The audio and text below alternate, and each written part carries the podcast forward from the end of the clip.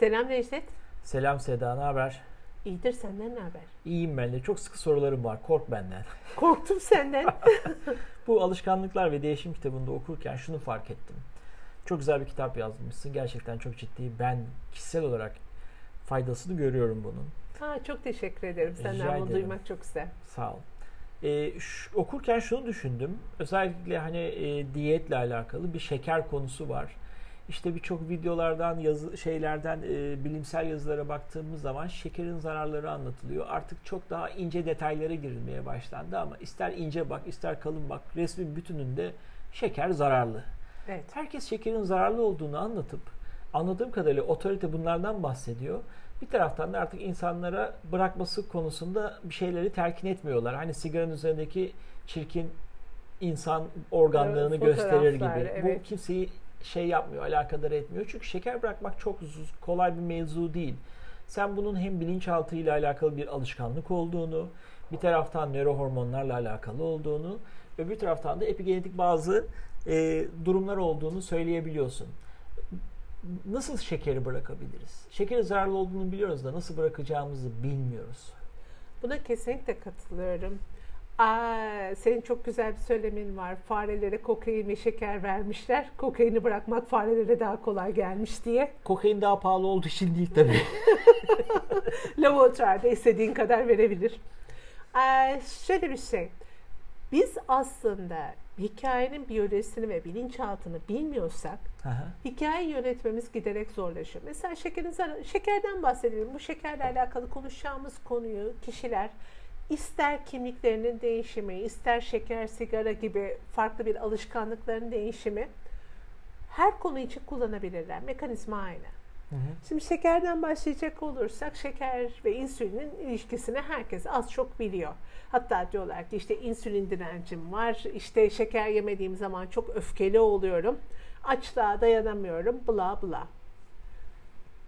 Kısaca tekrar ne olduğunu söyleyeyim. İnsülin şekeri hücre içine sokup enerjiye dönüşmesini sağlayan hormon. Evet. Bu normal bir biyolojik mekanizma. Bedenimizdeki her hormon birbiriyle bağlıdır. Tiroidinden serotonine, melatonine her hormon birbiriyle bağlı. Biz ne yapıyoruz? Dışarıdan bir melatonin almaya, serotonin almaya, hormonları düzenlemeye çalışıyoruz. Hayır, önce dişi çarklarımızı düzenlememiz gerekiyor. Şimdi bu hormon hücre içine glikoz sokuyor. Biz de şeker yemeye başladık. Dışarıdaki kapitalist sisteme baktığın zaman zaten şeker bazlı bir toplum. Yani bütün içeceklerden yiyeceklerimize burnumuza şeker dayatıp duruyorlar. Evet.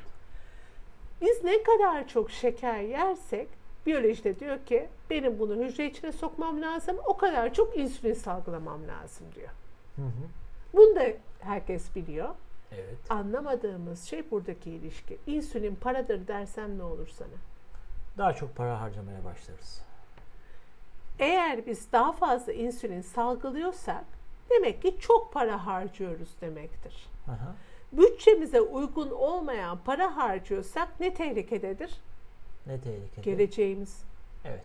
Eğer sen bütçenden daha fazla para harcıyorsan kredi kartlarına borç takıyorsundur. Bankadan kredi çekiyorsundur. Bankada var olan işte e, ne denir o ne hesabıdır? Emeklilik hesabı işte bireysel anlamdaki birikim hesaplarını kullanıyorsundur. Hı hı. Bu ne demek? Gelecekte yaşlandığın zaman harcayacak paran kalmayacak demek. O kadar basit bir mekanizma ki. Evet. Çünkü sen ne kadar glikoz alıyorsan o kadar çok depodan insülini çekiyorsun. Ne oldu? İnsülin bitti mi? Gelecekte harcayacak parası yok. Bedene verdiğinde ölecek demek anlamına geliyor. Ölüm daha kolay.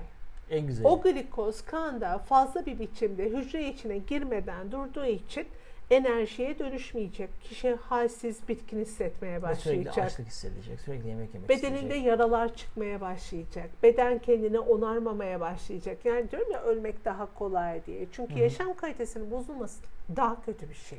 Evet. İkinci kısmında da sürekli ortamda glikoz var. Sürekli geliyor insülin onu içeri sokmaya çalışıyor. Laçka bir ilişkiye dönüyor. Yani artık kimse birbirini umursamamaya başlıyor. Çünkü diyor ki eh diyor insülin sürekli diyor ben sana içeri girdiyorum diyor. Glikoz diyor ki yeter çekil biz çoğunluğuz diyor. Duyarsızlaşma dediğimiz birbirini umursamama hali oluşuyor.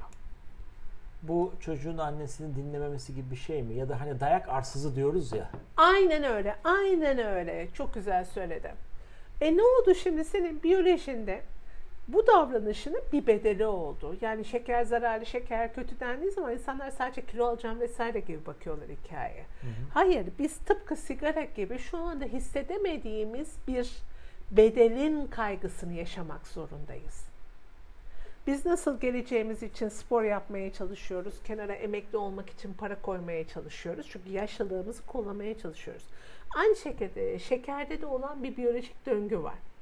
Şimdi biz bu biyolojik anlamda insülin salınımını düzeltmediğimiz sürece şekerle alakalı davranışımızı düzeltmemiz kolay değil. Bu nasıl olacak? Şekeri daha az tüketmeye başlarsak insülin yavaş yavaş normal seviyelerine dönecek. Bunun adımları var. Hani o kısma girmiyorum. Diyetisyenle yapılır, okuyarak yapılır. Farklı. İkinci kısmı ise işte bu alışkanlıklar bilinçaltı dediğimiz kısım devreye giriyor. Evet, burada yani, her, e, bu arada her alışkanlığın biyolojisi var. O yüzden şekerin önce hormonal döngüsünü anlattım. Hı hı. İkinci kısımda bu alışkanlık olan kısımda da eğer ben tatlı tatları sevmeye alıştıysam yaşama da bakış açım aynı şekilde olabiliyor. Bütün seçimlerim tatlı tatlar üzerine oluyor. Hmm. Bu ne demek? Ortamda üzüm ve elma var, yeşil elma ekşimsi diyelim ya da erik var. Ben satın alırken üzümü satın alıyorum. Ya da masadaki üzümü yiyorsun tabaktaki. Aynen, aynen. Farkında olmadan zaten içinde şekeri daha yüksek olan gıdaları tercih ediyorum. Bu bilinçaltı da yönlendiriyordu. Doğru mudur? Şimdi bak ben yaşamda alıştığım tarzda tat e, almayı öğrenmişim. Konu her ne olursa olsun. Yani bizim bir Türk kahvaltımız vardır mesela. O Türk kahvaltısı olmazsa kahvaltı yapmadık zannederiz. Ekmek, işte, peynir, zeytin, reçel, yumurta. Aynen. Peynir yoksa o bir kahvaltı değildir. Evet. Kim demiş ya? Evet biz artık öğlen yemeği tadında yiyoruz bazen kahvaltılarımızı. Aynen yani normal oluyor. yemek yediğimizde oluyor öğlen hani kahvaltıyı atayım. Ama kahvaltıda peynir olacak. Ya dünyanın birçok ülkesinde peynir yok. Evet. Ama bu bizim doğrumuz mas gibi anlıyoruz. İşte e, ortaya çıkardığımız davranış da bizim bilinçaltımız tarafından must, doğru, bu bu şekilde olmalı diye anlaşılıyor. O zaman da diyet yaparak işte şekeri bırakmaya çalışıyoruz. Bir ay bırakıyoruz, altı ay bırakıyoruz. Ama o, aslında bırakmıyoruz. Orada tutuyoruz. Kendimizi durduruyoruz. Onu da böyle zorlayarak, irademizi kullanarak. Brokoli çikolata hikayesi. Aynen öyle. Yani burada iki tane grup var. Bir gruba brokoli koyuyorlar, bir gruba çikolata koyuyorlar önlerine ve brokoli ve çikolatayı yememeleri konusunda telkinde bulunuyorlar. Ee, bir zaman sonra deneyi sonlandırıyorlar ve brokoliye direnmiş olan gruba diyorlar ki buyurun burada bir soru var. Bu soruyu çözün matematik ama problemi. matematik problemi çözülmemiş matematik problemi. Tam 19 dakika boyunca uğraşıyorlar ve diyorlar ki biz bunu çözemedik. Çikolataya direnmiş gruba aynı matematik sorusunu soruyorlar. 8 ya da 9 dakika sonra diyorlar ki biz bunu çözemeyeceğiz. Arada bir 10 dakikalık fark var. Burada bir direnme var galiba değil mi? Nedir bu? Neden bu 19 dakika ve 9 dakika? Diyorum ya her şeyin bedenimizde biyolojik karşılığı var. İşte Aha. irade ile alakalı beyinde nörotransmitterler var. Bu da aslında irade de hormonal bir şey. Yani aynen kimyasal bir şey. Hı hı. O nörotransmitterler bir şekilde brokoliye direnirken daha az salınıyor. Çünkü brokoliye hani kim sever brokoliyi? Direnmek o kadar da zor bir şey değil. değil yani evet. bu bir kapıya açılmasın diye hani güç uygulamak gibi bir şey. Aynen 3 kişi iktirdiği kapı var brokolide. Çikolatada 15 kişi dayanıyor kapıya. Aynen Kim aynen. Kim sevmez çikolatayı yani. Ama çikolatayla alakalı sürekli içeriden bir şey dürtüyor. İki nörotransmitter daha salınıyor yemeyeceğim falan diye. Zorluyor. Ne oldu? Nörotransmitterlerin çoğu harcandı. Hmm. E, matematik probleminde de direnmeye çalışıyor. Zihin yoruluyor. Bırak artık şunu diyor. E içeride nörotransmitterler %50 azaldığı için orada diyor ki yeter ben bu kadar dayanabilirim diyor. İşte eğer biz şekerle dilimizdeki reseptörler şekerden haz alıyor. Hı hı. İçerideki insülin coşmuş şeker istiyorum diye bağırıyor. Şeker yiyenlerin bağırsaklarında kandida artar bir e, mantar, mantar türü. Aslında normalde var ama biz onu çoğaltıyoruz, güçlendiriyoruz. Kandida diyor ki e, şeker vermezsen bak şimdi ben seni rahatsız edeceğim, bağırsaklarını işte sıkıştıracağım, öfkelendireceğim vesaire diyor. Ne yapıyoruz? Biz diyoruz ki iradevi anlamda dayanamayız diyoruz. Ben Hadi şeker hatırlıyorum alın. yıllar önce gençken diyelim arkadaşlarla bir kola bir sneakers içerdik. Bizim için o bir dopingti yani. Ne kadar zararlıymış değil mi? Ama toplum bu şekilde öğretiyor. Yani benim anlamadığım şey o.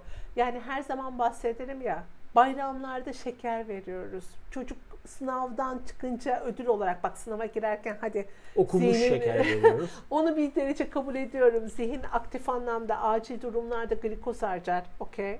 Ama sınavdan çıkan çocuğa gene ödül olarak çikolata veriyoruz. Bir yere giderken diyoruz ki ay çocuğa bir şey alalım. Biz de yapıyoruz. Çikolata alıyoruz. Evet. Yani ben bazen işte biliyorsun şekeri bıraktığımız zaman dışarı çıktığımızda ne yiyeceğiz, ne içeceğiz kalıyoruz. Ya da şey e, işlenmiş gıda olması vesaire dediğimizde böyle kilit kalıyorsun. E, Evet artık farkındaysan dışarı çıktığımızda artık pek yiyecek içecek bir şey bulamadığımızı fark ettim ben. Evet. Çünkü hani kahvemizi azalttık artık daha az kahve tüketiyoruz. E, tatlı yememeye çalışıyoruz mümkün mertebe. E, yemeklerde de aynı şekilde bazı konularda şeyiz böyle. Biraz çünkü o zaman fark ediyorsun ki e, şekerli olan dük, yani şeker tüke ya karbonhidrat diyelim buna. Karbonhidrat tükettiğimiz dükkanları sarıya boyayalım ya da kırmızıya boyayalım desek caddede başka bir renk olmayacak restoranlar açısından. Hepsi sarı renkli.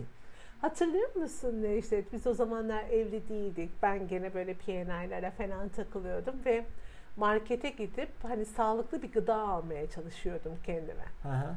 Ve her şeyi gezmiştim, gezmiştim. Sağlıklı, hani böyle e, pestisit olmayan, kan şekerini bla bla yapmayan tek bulabildiğim kuşkonmaz olmuştu. O kadar üzülmüştüm ki onu ne yapacağım diye. Sen ben pişiririm demiştin beni teselli beraber çok etmiştin. keyifli olmuştu. Evet. Evet. Bir de bir de şey de var tabii. Geçen bir markette karşılaşmıştık. Ee, glutensiz bir üründü. İçinde organik hiçbir şey yoktu. Her şey inorganikti ve glutensizdi yani. Mükemmel. Glutensiz bir şey tüketiyorsun ama bir anlamda zehir ve toksin alıyorsun. Peki bu bilinçaltı ile alakalı bu alışkanlıklar ve değişim kitabında bahsetmişsin. Yani aslında bu böyle madde madde anlatmıyorsun birçok şeyi. Böyle senin bir farklı bir tarzın var. Ee, okudukça kafada şey yapıyor. Kitapta ne var desen Cem Yılmaz gibi gülüyorsun ama aa, bilemiyorsun. Bu kitapta da ne anlattığını değil ben anladım ama anlatamıyorum bunu.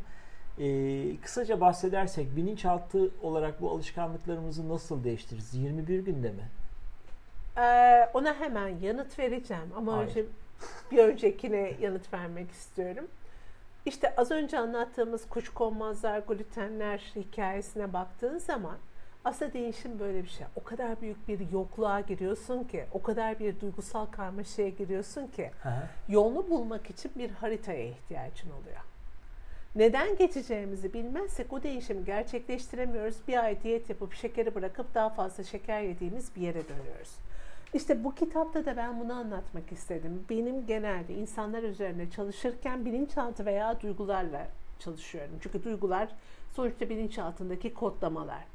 O yüzden kitabı Cem Yılmaz gibi yaşıyorsun. Bilinçaltında bir, belli bir takım yerlerini tetikliyor. İşte kah gülüyorsun, kah geriliyorsun. Ama içeride belli bir takım duygusal transferans ve kotransferanstan geçiyorsun. O duygusal alışverişin sonucunda ben araya listeleri de veriyorum. Hani bilinçli zihninin gözleyebileceği şekilde işte yok strateji kurun, yok şunu yapın, bunu yapın gibi belli listeler de var. Ama o teknik bilgilerin yanında aslında olabildiğince ne kadar çok okursan o kadar çok bilinçaltın o impulsa maruz kalacak şekilde kitapları veya eğitimleri planlamaya çalışıyorum. Çünkü yıllar içerisinde binden fazla kişiyle çalıştım.